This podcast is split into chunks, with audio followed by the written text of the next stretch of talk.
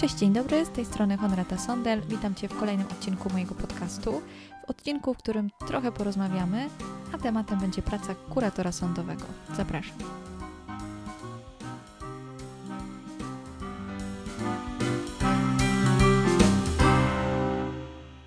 Moim dzisiejszym gościem jest pani Aleksandra Szewera-Nalewajek, przewodnicząca Ogólnopolskiego Związku Zawodowego Kuratorów Sądowych.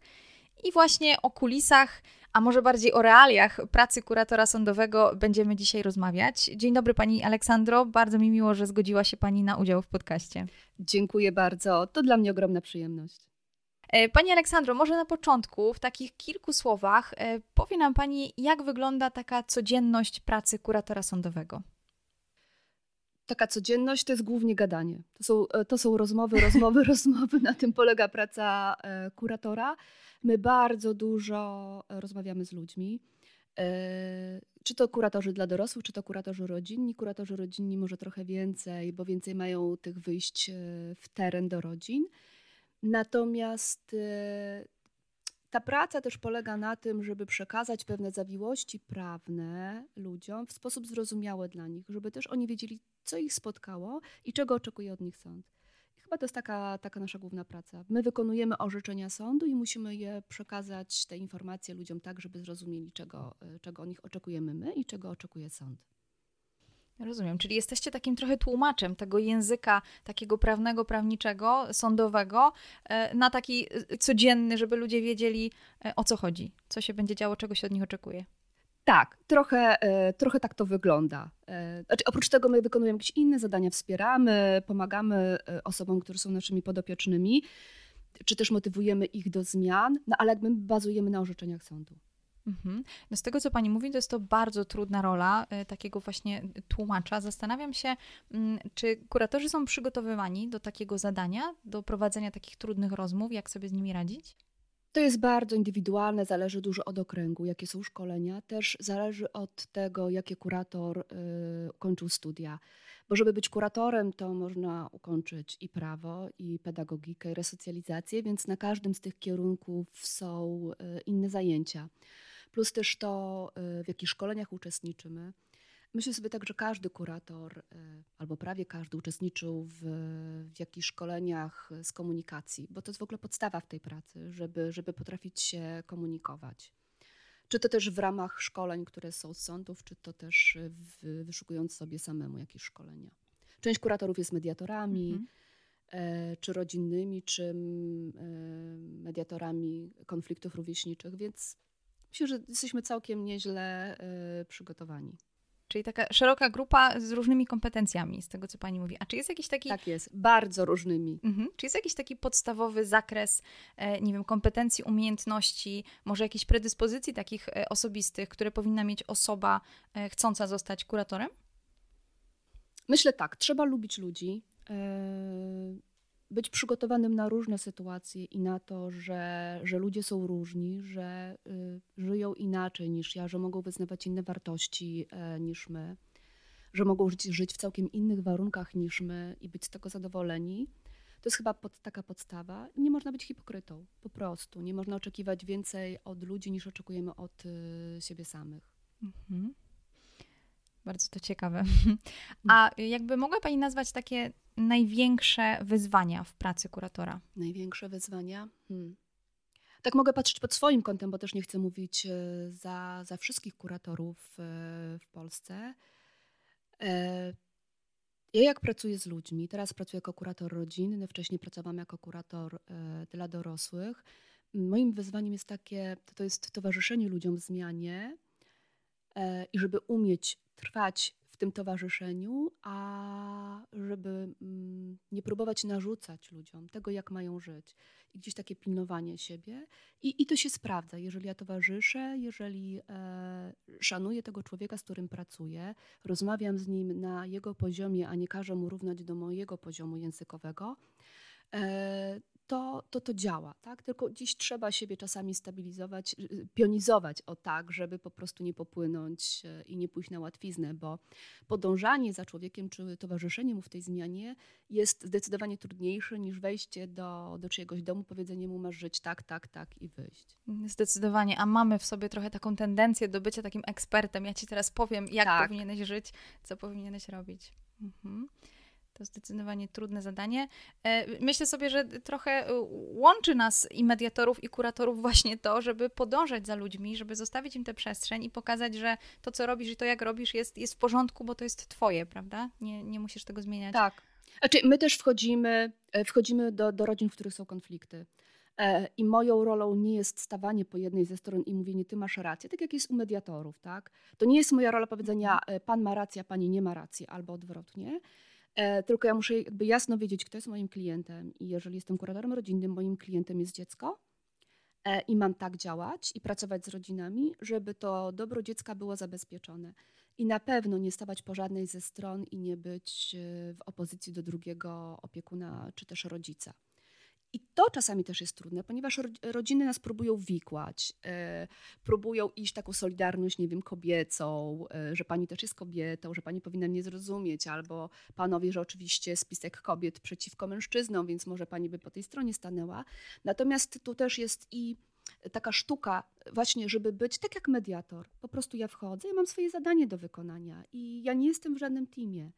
Ja po prostu mam zadbać o dobro dziecka co też nie jest łatwe, bo ludzie nas próbują wikłać i czasami gorszy, nie wiem, stan emocjonalny czy zmęczenie powoduje, że, że czasami można przekroczyć tą granicę i niestety stanąć po którejś ze stron, tak? Albo dać takie poczucie tej stronie, że jest się z nią e, w drużynie. I jakie możliwości ma wtedy taki kurator, który czuje, że, że stracił gdzieś tą bezstronność, że już nie jest taki neutralny? Myślę sobie tak, że od tego jest świetna superwizja, żeby, żeby sobie to przegadać z superwizorem, e, popatrzeć, dlaczego tak to poszło ale też myślę sobie tak, że, że nie ma takiej ścieżki, z której nie można zawrócić. I nawet jeżeli przy którymś spotkaniu poszło tak, że, że, że, że ja mam poczucie, na przykład, czy kurator ma poczucie, że stanął jednak po stronie którejś ze stron, to zawsze można to później e, wyprostować w spokojnej rozmowie i jasno rodzicom powiedzieć, że ja jestem dla dziecka, a nie tutaj, żeby wchodzić w wasze konflikty, czy wchodzić z wami w koalicję.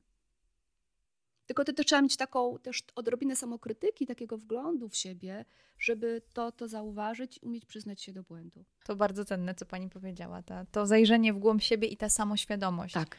Że, że to, co robimy, ma być dla kogoś, a nie realizacją jakichś naszych własnych wewnętrznych celów. Myślę sobie, że to jest bardzo trudne. Zwłaszcza no, wchodząc w taką sytuację konfliktową e, w rodzinie, prawda? Szczególnie jak jest tego dużo, bo mm, pewnie mediatorzy trochę inaczej pracują. My czasami mamy, nie wiem, siedem wejść do rodzin w ciągu dnia y, z różnymi problemami. I może być tak, że już jest takie zmęczenie pod koniec dnia, że czasami y, kusi ta droga na skróty. Czyli wejście z pozycji, nie wiem, władzy, ty masz rację, ty nie masz racji, zakończone i, i wychodzimy. Tylko to nie służy, bo to na chwilę być może, że zadziała, ale w takiej dalszej pracy to niczemu nie służy. Mhm. Więc gdzieś tu też jest ważne dbanie o, o siebie, o, mm, o swój komfort pracy, ale także o odpoczynek. Po prostu, żeby chodzić świeżym o tak do, do naszych rodzin. No właśnie, ma Pani jakieś e, propozycje może dla, dla innych kuratorów, jak sobie z tym radzić? Mówiła Pani o superwizji, że to jest takie trochę oczyszczające i otwierające. Czy są jakieś inne y, możliwości, z których Pani korzysta? Staram sobie tak układać, jak sobie planuję, do kogo pójdę, żeby na przykład jednego dnia nie brać samych najtrudniejszych rodzin bo wiem, że, y, że po, nie wiem, drugiej rozmowie, trzeciej będę już tak zmęczona i tak spalona, że będzie mi ciężko rozmawiać z pozostałymi rodzinami. E, więc, y, więc to jest to, że tak sobie ustalam właśnie, żeby mieć i łatwiejszą rodzinę, gdzie jest w miarę spokojnie, są innego rodzaju problemy e, i trudniejsze. E, mi bardzo pomagają wejścia do rodzin, gdzie są takie maluchy, bo one są takie bardzo wdzięczne, gdzieś tam zawsze podejdą i tak rozładowują sytuację, tak? Jak one jeszcze nie wiedzą, po co jest ten kurator, tylko gdzieś tam sobie chodzą, mają trzylatka i pierwsze słowa wypowiadają, więc to też jest takie dla mnie relaksujące, że chwilkę mogę, mogę pobyć w świecie dzieci. Gdzieś racjonalne, e, takie też planowanie tej pracy, ale też y, uświadomienie sobie, że, że my nie jesteśmy bogami, my nie mamy wpływu, nie wiem, misji, że my nie zmienimy świata. My możemy towarzyszyć ludziom, natomiast ludzie sami wybierają ścieżki, którymi chcą podążać. My możemy im wskazać kierunki, powiedzieć, co się, e, jakie konsekwencje się wiążą e, z danymi wyborami. Natomiast my ich nie, nie zmienimy. Jeżeli zdejmiemy z siebie taką odpowiedzialność, to jest dużo łatwiej pracować, bo część kuratorów ma taką odpowiedzialność, że, że nie wiem, bo przez nich może coś się stać, że ktoś kogoś skrzywdzi. No nie, odpowiedzialność ponosi ten, który krzywdzi, a nie kurator. Jeżeli ja wykonuję uczciwie swoją pracę, pracuję najlepiej jak potrafię, to nawet mogłabym z tym rodzinami być 24 na dobę. Jeżeli ma się coś wydarzyć, to, to będzie chwila, moment i się wydarzy, tak? I ja na to nie mam żadnego wpływu. I trzeba zdjąć z siebie tą odpowiedzialność.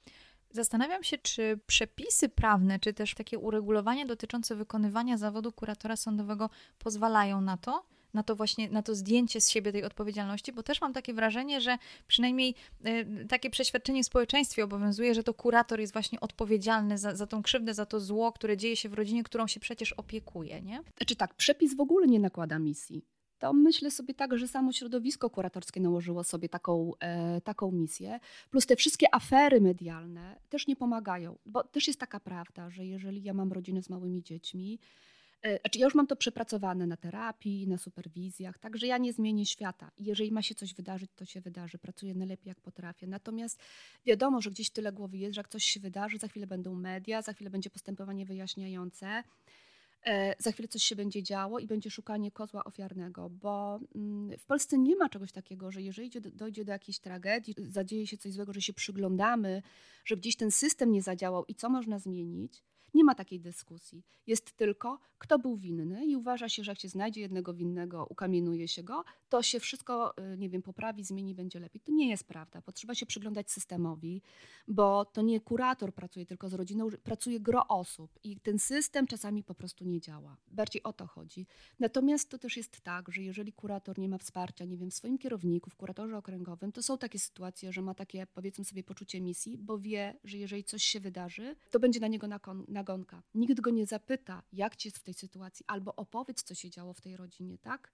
jak pracowałeś, jak pracowałeś na zasobach na przykład tej rodziny, tylko jest skupianie się, co ty źle zrobiłeś. I nie skupiamy się na tym, co idzie fajnie, jakie są dokonywane zmiany, tylko od razu jest nagonka, postępowanie dyscyplinarne, może zawiadomienie do prokuratury, zniszczymy ciebie. Mhm. Rozumiem, czyli brakuje też czasami takiego wsparcia ze strony przełożonych. przełożonych dokładnie. Przełożonych. Mhm. Tak, no media też nie pomagają. Natomiast ja bardzo często o tym mówię, że musimy się przyglądać pracy y, z rodziną systemowo. Zresztą to też Fundacja Dajemy Dzieciom Siłę o tym mówi, żeby patrzeć, co działa, a nie działa, bo znalezienie kozła ofiarnego nie zmieni systemu.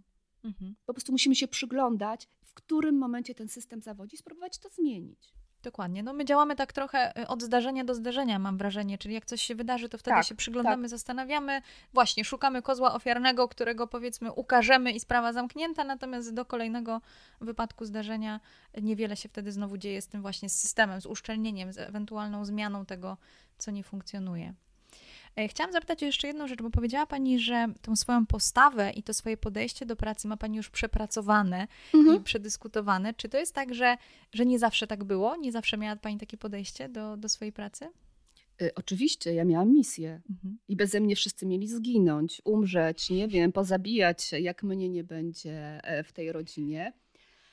Bo przecież e, tak, bez kuratora rodziny nie są w stanie funkcjonować.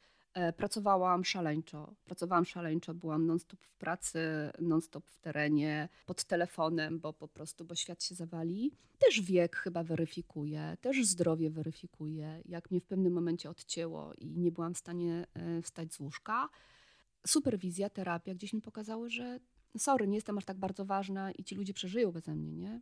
Po prostu. Mhm. E, I był taki moment, że byłam na takim dłuższym zwolnieniu, którego się bardzo bałam, bo miałam zaplanowany jakiś tam zabieg i wiedziałam, że nie będzie mi dłużej w pracy i bałam się po prostu, że co się będzie działo, nie? Jak ci podopieczni po prostu zginą wszyscy.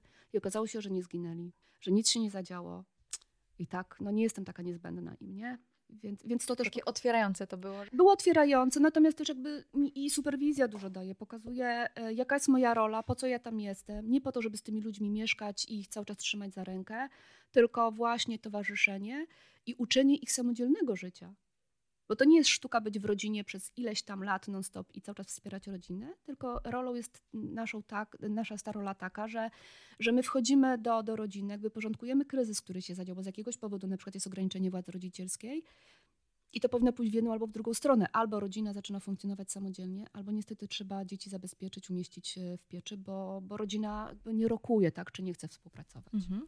No właśnie, dotknęła Pani tematu y, kryzysu w rodzinie. Mhm. Y, chciałabym się dowiedzieć, może jakoś tak ogólnie, bo pewnie jest tutaj dużo do powiedzenia, mhm. jak wygląda taki kryzys w rodzinie z perspektywy kuratora? Samo wejście kuratora do rodziny jest kryzysem, nie? bo to wchodzi obca, obca osoba i, e, i, i powoduje jakiś kryzys.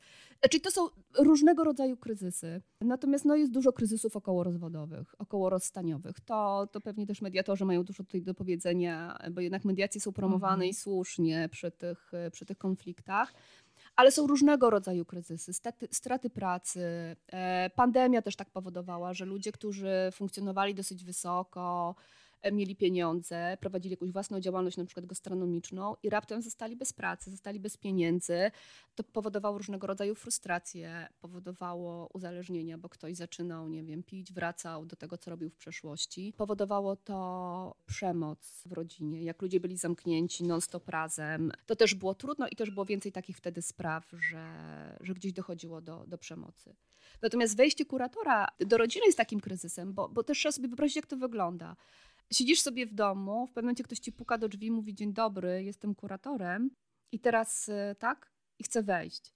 No i umówmy się, że mm, mało kto lubi takich niezapowiedzianych gości. Na pewno. Myślę sobie, że mnóstwo pytań tak. w głowie, co się będzie działo, gdzie będzie zaglądał, o co, co będzie, będzie pytał. Tak, co się będzie działo, po co przychodzi, czego chce, czy sprawdza czystość, czy będzie mi, nie wiem, grzebał po szafkach.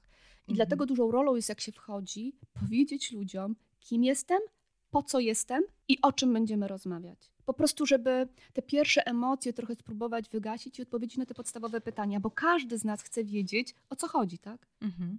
Tak samo dzieciom. Ja na przykład mam taki zwyczaj, że jak wchodzę do rodziny, przedstawiam się oficjalnie, Aleksandra Szewerana-Lewajek rodzicom, że jestem kuratorem. Jak są dzieci takie młodsze, to mówię, że mam na imię Ola.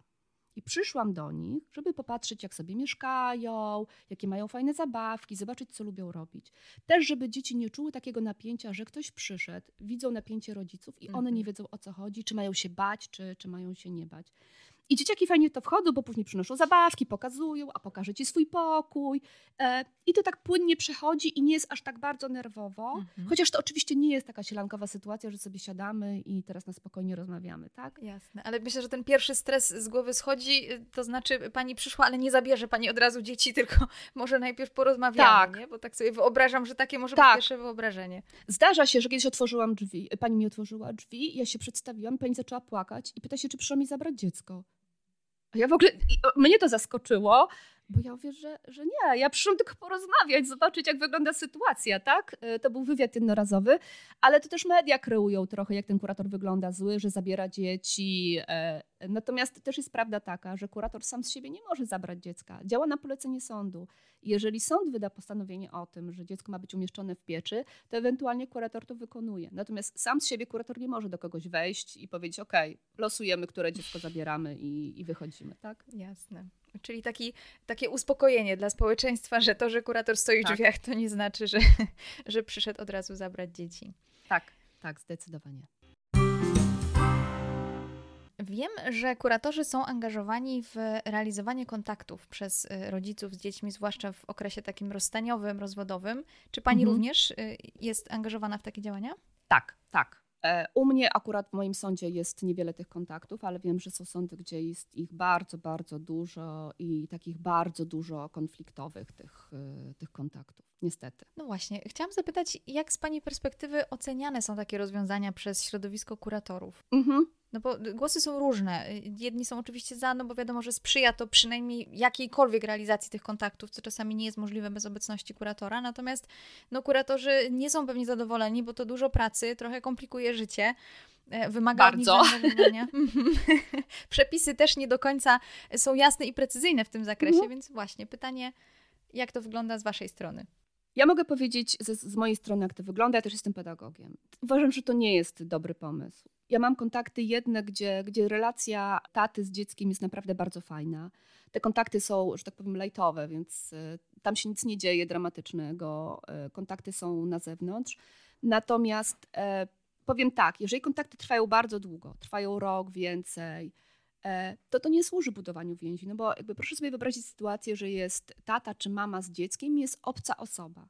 I myślę sobie, że nigdy nie da się do końca wyłączyć u takiego rodzica poczucia, że jest się obserwowanym, kontrolowanym, ocenianym. Mhm. I to nie służy takiej prawdziwej e, relacji. A z drugiej strony, też dziecko, mm, co też jest, ja uważam, że to nie jest dobre. Dziecko się przyzwyczaja, że przy tym kontakcie z rodzicem musi być ktoś inny. Że nie może być tak, że ono jest same. Ja, ja jestem zwolenniczką, znaczy oczywiście, jeżeli yy, mówimy o takich sytuacjach, gdzie, gdzie, nie wiem, jakaś jest sytuacja konfliktowa między rodzicami, ale żaden z rodziców, nie wiem, nie stosował przemocy, nie działo się tam niczego złego, to te kontakty takie długie są to totalnie niezasadne i bezsensowne, bo uczą dzieci, że te, ten drugi rodzic nie jest taką, takim rodzicem bezpiecznym, tak, z którym można być sam na sam, zawsze ktoś musi pilnować. Mhm. Inną kwestią są te kontakty, przy których, przy których nie było długo, dziecko nie miało kontaktu z rodzicem. Mhm. I dopiero się ta więź zaczyna odradzać. To ten kontakt jakby kuratora może być, no ale też jakby pozwólmy później rodzicowi budować tą więź bez obserwacji. Jeżeli już widzimy, że, że rodzic sobie radzi, bo też jakby trzeba jasno powiedzieć, kurator nie może ingerować w to, co rodzice mówią na kontaktach, bo ta władza rodzicielska najczęściej nie jest ograniczona, są tylko te kontakty. Notatka z kontaktu zawiera, czy kontakt się odbył zgodnie z postanowieniem, ile trwał. I tyle. Nie opisujemy tam, nie możemy opisywać, co się działo, co kto powiedział. To jest, to jest bardzo krótka notatka. Kontakt odbył się w dniu albo się nie odbył, uczestniczył, nie uczestniczył, koniec. Mhm. Więc tak, ani te notatki nie są diagnostyczne w żaden sposób. Nie bardzo wiem, czemu też miałyby one służyć, tak? No tylko jakby, że te kontakty się odbywają, czyli jakby druga strona nie, nie ogranicza albo rodzic się angażuje i tyle. Trudniej jest, kiedy rodzice na przykład są w bardzo dużym konflikcie i samo przekazanie dziecka jest takie, że, e, że często zdarza się tak, że stoi jeden rodzic, stoi drugi rodzic, dziecko po środku, oni się ze sobą kłócą, dziecko w tym momencie w ogóle nie jest, nie jest ważne, tak? Ale tutaj też jakby rola kuratora jest, jest żadna, bo on nie jest mediatorem w tej sytuacji. I on ich nie będzie e, tłumaczył, uspokajał, no bo to nie jest jego rola. Jasne. E, chciałam tylko zapytać o taką rzecz, bo rozumiem, że gdyby, no rozumiem, że ta rola kuratora w trakcie kontaktu nie jest duża, mm. natomiast gdyby działo się coś, nie wiem, niedobrego, zagrażało dobru dziecka, no to wtedy rozumiem, ingeruje, może przerwać kontakt. Tak, tak. Wezwać mm. policję, jeżeli są takie sytuacje. Tak. Przepraszam. Y, kogo, kogo słychać? Y, totka, psa. Bo on tak ma czasami, okay. że jak ja z kimś rozmawiam, to. Y, jest zainteresowany. Tak, jest zainteresowany, bo ja sama do siebie mówię. Co do tych kontaktów jeszcze, to, to myślę sobie tak, że, mm, że lepszym rozwiązaniem byłoby, gdyby na przykład te kontakty były orzekane kilka krótkich w obecności jakiegoś biegłego psychologa, który jakby zobaczył, jak ta relacja, czy ona się kształtuje prawidłowo, czy nieprawidłowo, jak się dziecko w tym wszystkim czuje i dawał jakąś diagnozę do sądu, żeby sąd mógł podjąć decyzję, co dalej, niż wrzucanie na kilka lat kuratora i tak naprawdę nie wiadomo po co. Bo kurator nie moderuje, nie uczy, nie poucza, tylko po prostu, po prostu towarzyszy. I staje się w pewnym momencie takim członkiem trochę też y, tej relacji, no bo cały czas jest y, przy kontaktach. No tak, to rzeczywiście. Wydaje się mało zasadne. To już być może rozsądniejszym jest ym, przyznawanie kontaktów z udziałem psychologa, który w notatce może wskazać ewentualnie, jak wygląda relacja. Czy jest sens kontynuować taki sposób ym, realizowania kontaktów, czy też nie. Czy tak mógłby też myślę... dawać wskazówki rodzicowi, tak? Bo to jest tak, że y, ludzie mają różne umiejętności wychowawcze, tak? E, nie tylko, którzy mają kuratora rodzinnego, każdy z nas ma różny poziom tych umiejętności, e, każdy ma inną otwartość też na to, żeby cokolwiek próbować zmienić. E, jeżeli taki rodzic popełnia cały czas te same błędy w komunikacji z dzieckiem, bo na przykład nie wie, jak się rozmawia z dzieckiem, nie wiem, pięcioletnim, to warto, żeby dostawał wskazówki. Kurator nie może go pouczać. Natomiast myślę sobie, że tak idealną sytuacją byłoby taka, gdyby ktoś ich obserwował w takiej sytuacji jakiejś w miarę, powiedzmy sobie, naturalnej, o ile można obserwację robić w sytuacji naturalnej, ale też dawał informację zwrotną takiemu rodzicowi, żeby on też wiedział, że nie szedł na przełamanie, że cały czas to samo, to samo, to samo i może kiedyś dziecko się zmieni, bo to nie dziecko ma, ma się zmieniać, tylko rodzic się musi dostosować do tych potrzeb dziecka. Kiedy taki rodzic dostawałby informację zwrotną, bo czasami to jest tak, że rodzice się odbijają, robią cały czas to samo, to nie działa, ale oni nie potrafią inaczej. Mhm. I ktoś ich powinien tego nauczyć.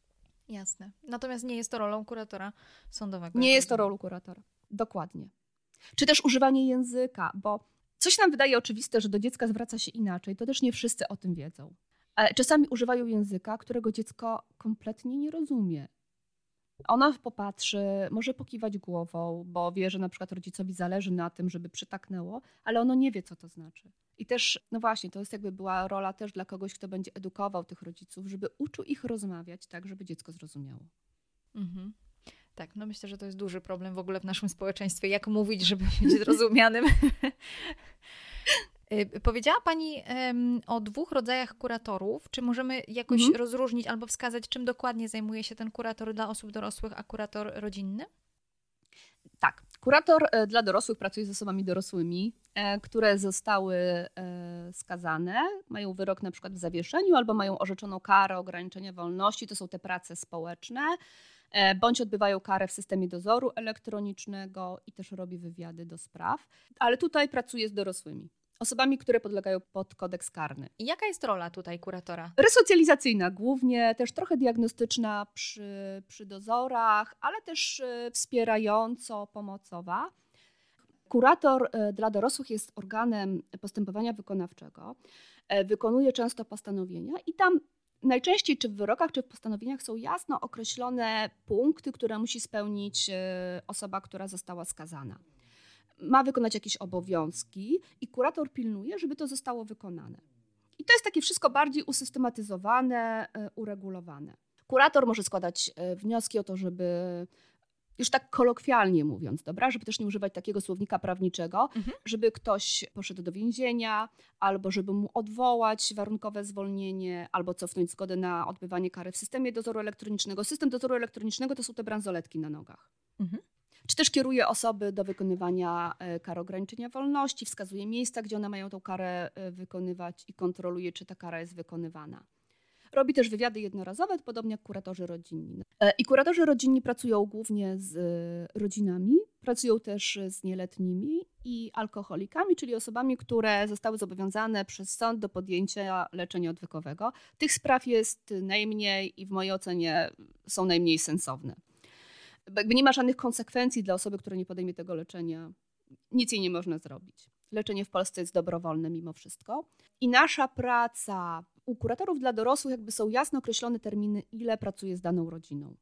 Jak jest wyrok w zawieszeniu, to jest określony koniec okresu mm, próby. Jak ma karę ograniczenia wolności, też jest oznaczenie, na ile ona jest. U kuratorów rodzinnych nie ma takich oznaczeń, chyba że ktoś ma, nie wiem, jakiś nielat, ma warunkowo zawieszony zakład poprawczy, ale generalnie nie ma. My pracujemy z rodziną dopóty, aż kurator uzna, że składa wniosek o uchylenie e, nadzoru, czy też sąd uzna, że może e, ten nadzór uchylić. To jest ta różnica. Ja krótko pracuję, różnie, różnie kuratorzy, różnie kuratorzy uważają. Czy powiem tak, jak wchodzę do rodziny, to mówię, jak zaczynam współpracę, mówię, że moim celem jest, żebym jak najszybciej wyszła z tej rodziny. Ustalamy sobie plan, co będziemy robić, żeby rodzina jak najszybciej funkcjonowała sama, bo ja też uważam, że to nie jest dobre, kiedy kurator jest po kilka lat w rodzinie i ta rodzina nie umie samodzielnie funkcjonować. Ja jestem zwolenniczką takiej pracy krótkiej, do dwóch lat. Czasami faktycznie jest tak, że rodzina wymaga większego wsparcia z różnego rodzaju powodów. Jakby nie z tego powodu, że, że, że bardzo źle funkcjonuje, tylko ludzie, ludzie mają różnego rodzaju deficyty i potrzebują większego e, wsparcia, ale to są takie sprawy jednostkowe. Natomiast ja uważam, że to jest krótka piłka. Rodzina ma czas, aby spróbować e, podjąć jakieś działania. Jeżeli ich nie podejmuje albo pozoruje i dzieci w tej rodzinie nie mają zapewnionych e, właściwych warunków opiekuńczo-wychowawczych, to należy z tej rodziny przenieść się gdzieś indziej, gdzie te warunki będą prawidłowe bo dużo działań jest takich pozornych. Czyli ustalacie taki plan działania. Y, rozumiem, że pani trochę deleguje te zadania y, na rodzinę, żeby tak.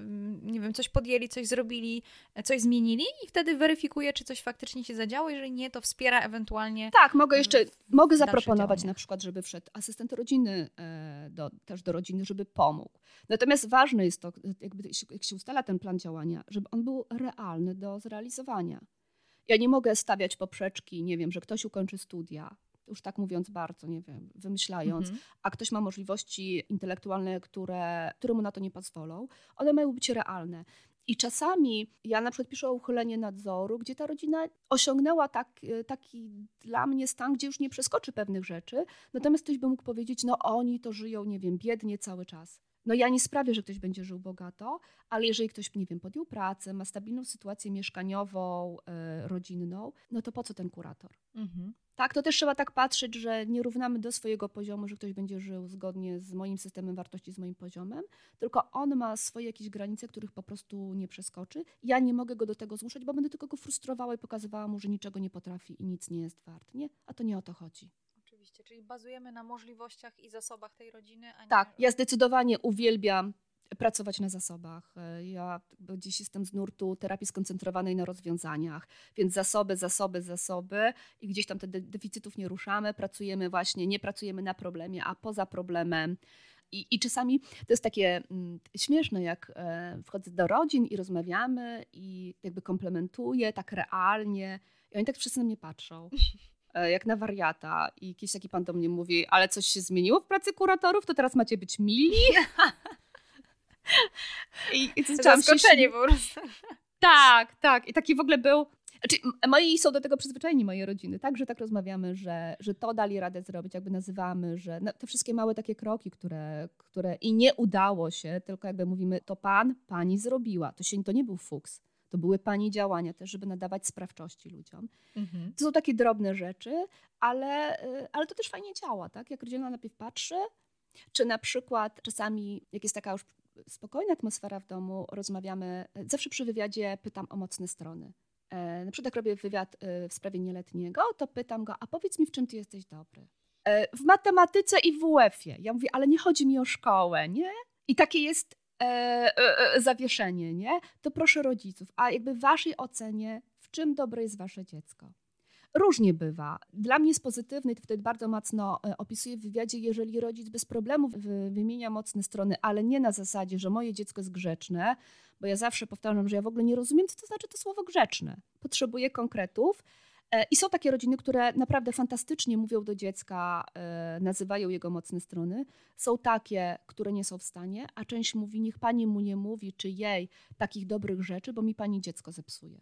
Bo gdzieś jednak pokutuje, że bardziej koncentrujemy się na deficytach, mhm. a nie wypada się chwalić. Ja mówię, że to nie jest chwalenie. Mówimy, nazywamy w oparciu o jakieś konkretne działania, fakty, swoje mocne strony. No tak, to jest, myślę, że to jest czasem trudne, dokładnie. Nie nauczono nas, że, że możemy też y, nazywać rzeczy pozytywne i mówić o rzeczach tak. pozytywnych, niekoniecznie od razu powodując szkody, prawda? E, powiedziała Pani o tym, że kończąc współpracę, czy, czy decydując, że to już jest ten moment, kiedy rodzina kuratora nie potrzebuje, no to jest mhm. taka dość mocno subiektywna ocena danego kuratora. Rozumiem, że składam wniosek do sądu i to sąd finalnie podejmuje decyzję. Natomiast zastanawia mnie, czy nowi młodzi kuratorzy, którzy przychodzą do zawodu, którzy dopiero zaczynają, czy oni mają podobne podejście? Czy oni mają może większy problem z, z, taką właśnie decyzyjnością, samodzielnością? Może jakoś to się zmieniło na przestrzeni lat? Obserwuje Pani takie zmiany w środowisku? Myślę sobie tak, że, że to zależy jednak od charakteru kuratora danego i od jego kompetencji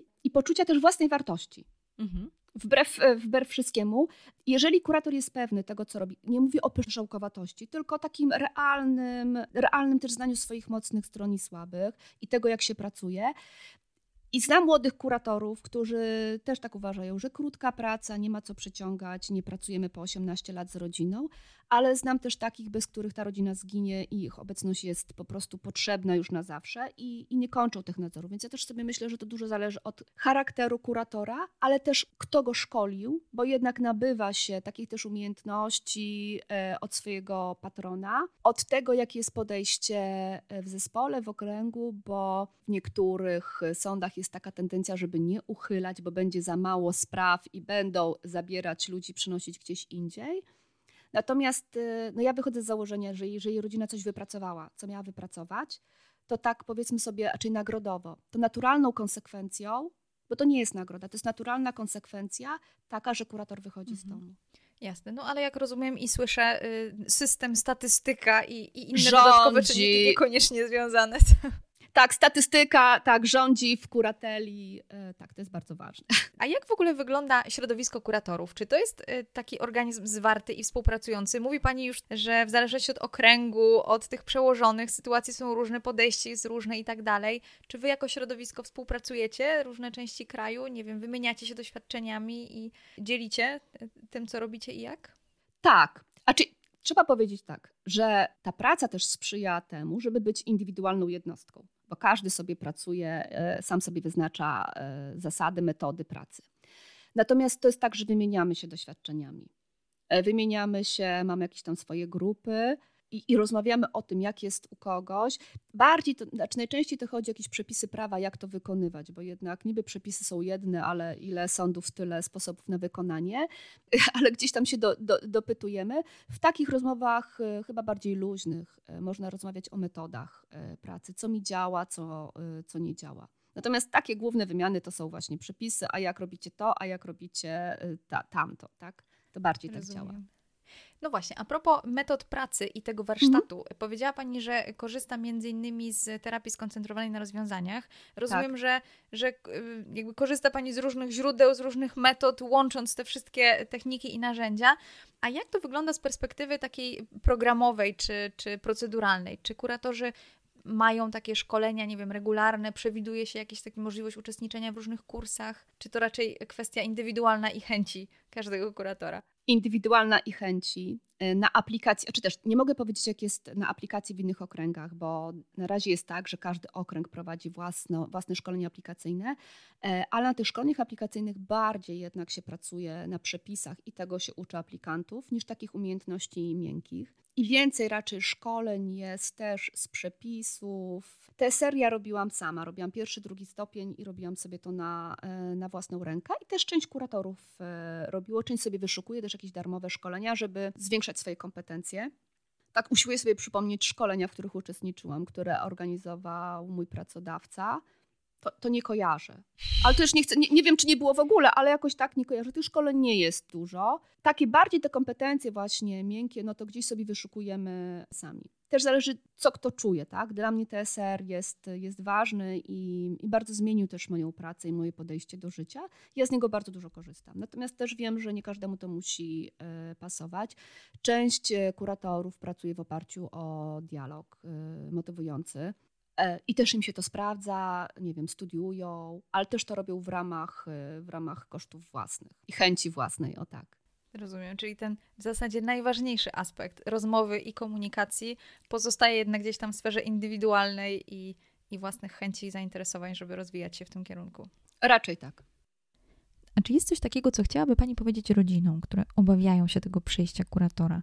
Czy jest dla nich jakaś rada, E, ja, ja uważam tak, że warto zawsze pytać, jeżeli przychodzi kurator. Warto pytać, dopytywać, jeżeli się czegoś nie rozumie, i naszą rolą jest e, wytłumaczenie i mówienie dotąd, aż każdy zrozumie, co my chcemy przekazać. I to jest chyba takie najważniejsze. Kurator nie przychodzi w złych intencjach, przychodzi zobaczyć rodzinę, bo sąd ma tylko teczkę, ma litery, sygnatury a my wchodzimy zobaczyć y, tę rodzinę i opisać ją jak najlepiej dla, dla sędziego. Tak sobie myślę, że perspektywa, którą pani przedstawiła, pokazuje, że mm, być może zmienia się środowisko kuratorów, być może czas zmienić nasze społeczne podejście do tego, kim jest kurator i jak pracuje, bo okazuje się, że to też jest człowiek, dla którego ważny jest ten drugi człowiek, czyli ta rodzina, czy ten dorosły, z którym pracuje. E, I, I, te intencje są, są właśnie jak najlepsze. Wchodzicie tam dla tej rodziny, a nie dla siebie czy przeciwko tej rodzinie, żeby, żeby zrobić im krzywdę. Zdecydowanie tak jest. I też jest taka prawda, że teraz y, kurator może zapukać do wszystkich drzwi. E, czy do, do polityków, do celebrytów, e, bo to nie jest tak, że my wchodzimy do osób, do rodzin bardzo dysfunkcyjnych. Dzieci w każdej rodzinie rozrabiają. Więc e, wchodzimy do bardzo, bardzo wielu rodzin, ale właśnie to jest tak, wchodzimy dla rodziny, a nie przeciw. My nie mamy żadnego interesu w tym, żeby działać przeciwko rodzinom. Doprecyzuję, bo czasami są jakieś tam opinie. Nie, my nie zarabiamy na tym, że ktoś idzie do zakładu karnego, że komuś się dzieci zabiera. W ogóle nie mamy tego w żadnym interesie, bo to jest dla nas za dużo pracy. Łatwiej jest, jak rodzina współpracuje i możemy spokojnie realizować plan pracy. Po prostu. To jeszcze jedno pytanie. E, czy ma Pani jakieś takie techniki, narzędzia motywujące rodzinę właśnie do współpracy z kuratorem? Bo mówiła Pani o tym, że jak wchodzicie, to najlepiej jest mhm. poinformować, odpowiedzieć na różne pytania, stworzyć taką atmosferę właśnie sprzyjającą współpracy. No ale okej, okay, mamy rodzinę, która trochę się buntuje, niekoniecznie, może nie do końca wie jak. Jak, jak ich zmotywować do współpracy? E, tak. Po pierwsze, ja daję ludziom prawo do przeżywania tych emocji, które czują, kiedy wchodzi kurator. I bardzo często mówię, też nie byłabym zadowolona, też bym była zła. Nie chciałabym być w takiej sytuacji. I rozumiem, naprawdę to rozumiem, bo słabe jest to, że wchodzi ktoś wam obcy do domu, siada, wypytuje was o różne dziwne rzeczy. I, i czasami jak ludzie na mnie patrzą i widzę, że miękną, nie? Jak, jak się daje im prawo do tego, że okej, okay, masz prawo czuć złość, nie? Pewnie ja nie chciałabym takiej kobiety w domu, nie? Mhm. Okej. Okay. Czasami fajną też techniką jest, mówię, okej, okay, to nie jest, nie jest dla was komfortowe. To co można zrobić, żeby jak najszybciej się mnie pozbyć z tego domu, nie? Mhm. Żebym ja już do was tak nie musiała tu przychodzić. Tak by pomyślmy, nie? Żeby jak najszybciej to zakończyć. I to działa. To, to mi działa, że to przełamuje. Też y, widzę, że y, działa na rodziny moje podejście do ich dzieci jak się zwracam serdecznie, ja dużo kłócam. Jak rozmawiam z dziećmi, to schodzę do ich poziomu. To jest takie u mnie już naturalne, że po prostu jest dziecko, no to ja kłócam, rozmawiam, zapytam o zabawki. Też jak się ustala z rodzinami takie jasne zasady, że ja zawsze podkreślam, nie zrobię niczego za waszymi plecami. Jeżeli coś mi nie będzie pasowało, to ja wam o tym powiem. Nie będzie nigdy tak, że tu wam mówię, że jest super, jest super, a robię coś innego.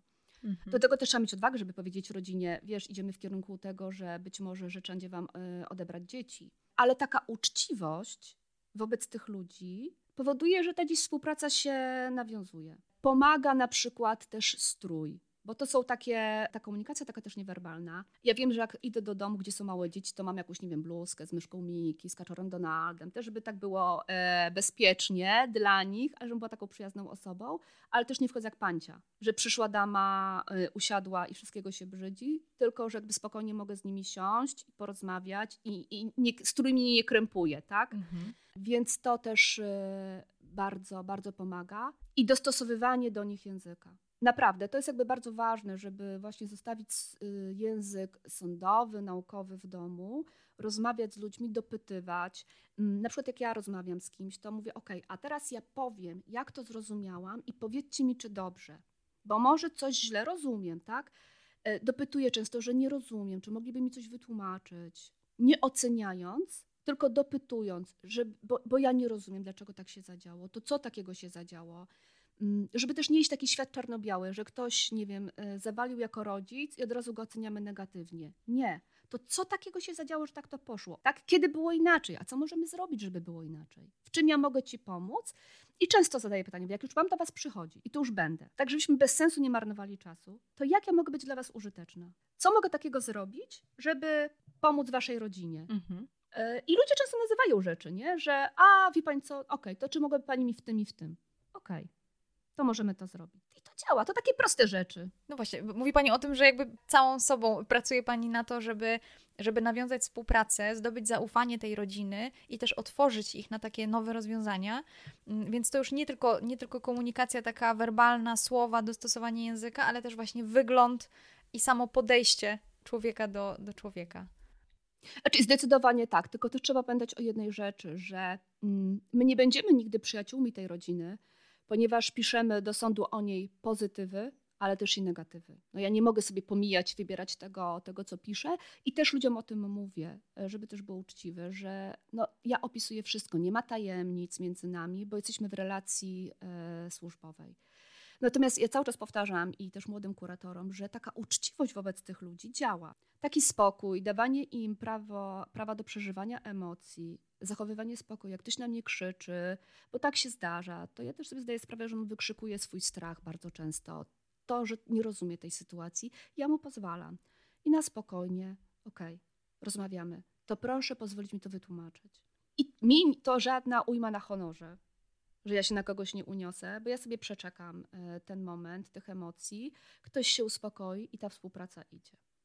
Ja powiem tak, nawet w takich trudnych przypadkach, kiedy miałam, gdzie e, ja dosyć sporo złożyłam wniosków o umieszczenie e, dzieci w pieczy, to na tyle to szło z takim poszanowaniem do tych rodziców, że ja nie musiałam tych dzieci później z policją odbierać, tylko rodzice sami odwozili dzieci do placówek. Czyli tutaj ta autentyczność i ta przestrzeń e, dana drugiej stronie, temu co ona czuje, jak ona coś przeżywa, e, pozwala na to, że nawet te trudne sytuacje, takie być może często nie do zaakceptowania, no, jakoś tak łagodnie przechodzą, ze zrozumieniem dla jednej i dla drugiej strony. Taka tak właśnie uczciwość, bo jeżeli zabieram dziecko z rodziny alkoholowej, ale wcześniej o tym rozmawiamy, że e, nie może być tak, że nie wiem, dziecko jest pod opieką rodzica pod wpływem alkoholu. Próbujemy, wchodzi asystent, jest cała praca z rodziną i to nie działa, to ja mówię, że naturalną konsekwencją będzie to, że ja złożę wniosek. I później faktycznie mówię tak, ponieważ nie doszło do zmiany, tak? Miała pani zrobić to, to, to, tu było bardzo duże wsparcie, to ja złożyłam taki wniosek. Natomiast też nie mówię tych rzeczy w złości, w gniewie. Mówię na spokojnie. I to też inaczej brzmi, że ja nie robię odwetu, mhm. tylko to jest jakby taka konsekwencja tego, że było coś umówione, rodzic wiedział, co ma się zadziać, żeby dziecko mogło z nim pozostać, nie wykonał tego, to naturalną konsekwencją jest to, że dziecko jest zabezpieczane w pieczy. I też sposób przekazania tych informacji jest ważny, bo jeżeli ja to zrobię takim tonem jak teraz, na spokojnie, że tak się zadziało, to też jest inny odbiór, bo też mm, oczywiście emocje będą u tego rodzica, nieważne jaki to jest rodzic, te emocje będą. Natomiast ja mogę albo podkręcać te emocje, albo y, łagodzić. I trudniej jest zrobić aferę taką, nie wiem, y, jeżeli ja mówię tak spokojnie, bo ja też nie odbijam mhm. i nie, przy, nie, nie przesyłam takich tych emocji y, trudniejszych. Dokładnie. No oddziałujemy na siebie nawzajem, prawda? Więc jeżeli jedna strona... Spokojnie... Oddziałujemy na siebie tak, tak nawzajem, ale też taka moja samoświadomość, to jest moje wypracowane, wolne mówienie, bo ja generalnie z zasady mówię bardzo szybko, to mam wypracowane na szkoleniach, na superwizji, żebym mówiła wolniej, spokojniej, nie nakręcała. I nawet jak ta strona się nakręca i ja nadal pozostaję przy tym wolnym mówieniu, to też jest łatwiej wyciszyć i przejść do rozmowy. Co dalej? Mhm. Bo to nie jest tak, że jak dziecko jest odebrane, to już na wieki wieków, tylko co dalej I bardzo często się nie skupiamy, ok, jest taka sytuacja, na ten moment dziecko trafi do. Rozmawiamy, co robimy dalej. E, pani Aleksandro, życzę wszystkim rodzinom, żeby trafiały na takiego kuratora jak pani, jeżeli już będą musiały, który jest pełen zrozumienia, takiej autentyczności i, i otwarty na nie tylko na współpracę, ale też właśnie na tą drugą stronę, na potrzeby, na uczucia, na tym, co, co się tam dzieje, więc, więc mam nadzieję, że, że jak najwięcej takich kuratorów jak Pani w naszym kraju jest i będzie. Dziękuję bardzo, to bardzo miłe. To ja bardzo dziękuję za rozmowę. Myślę, że to taki pozytywny promyczek w kierunku środowiska e, kuratorów. Więc jeszcze raz bardzo dziękuję za, za poświęcony czas. Dziękuję bardzo.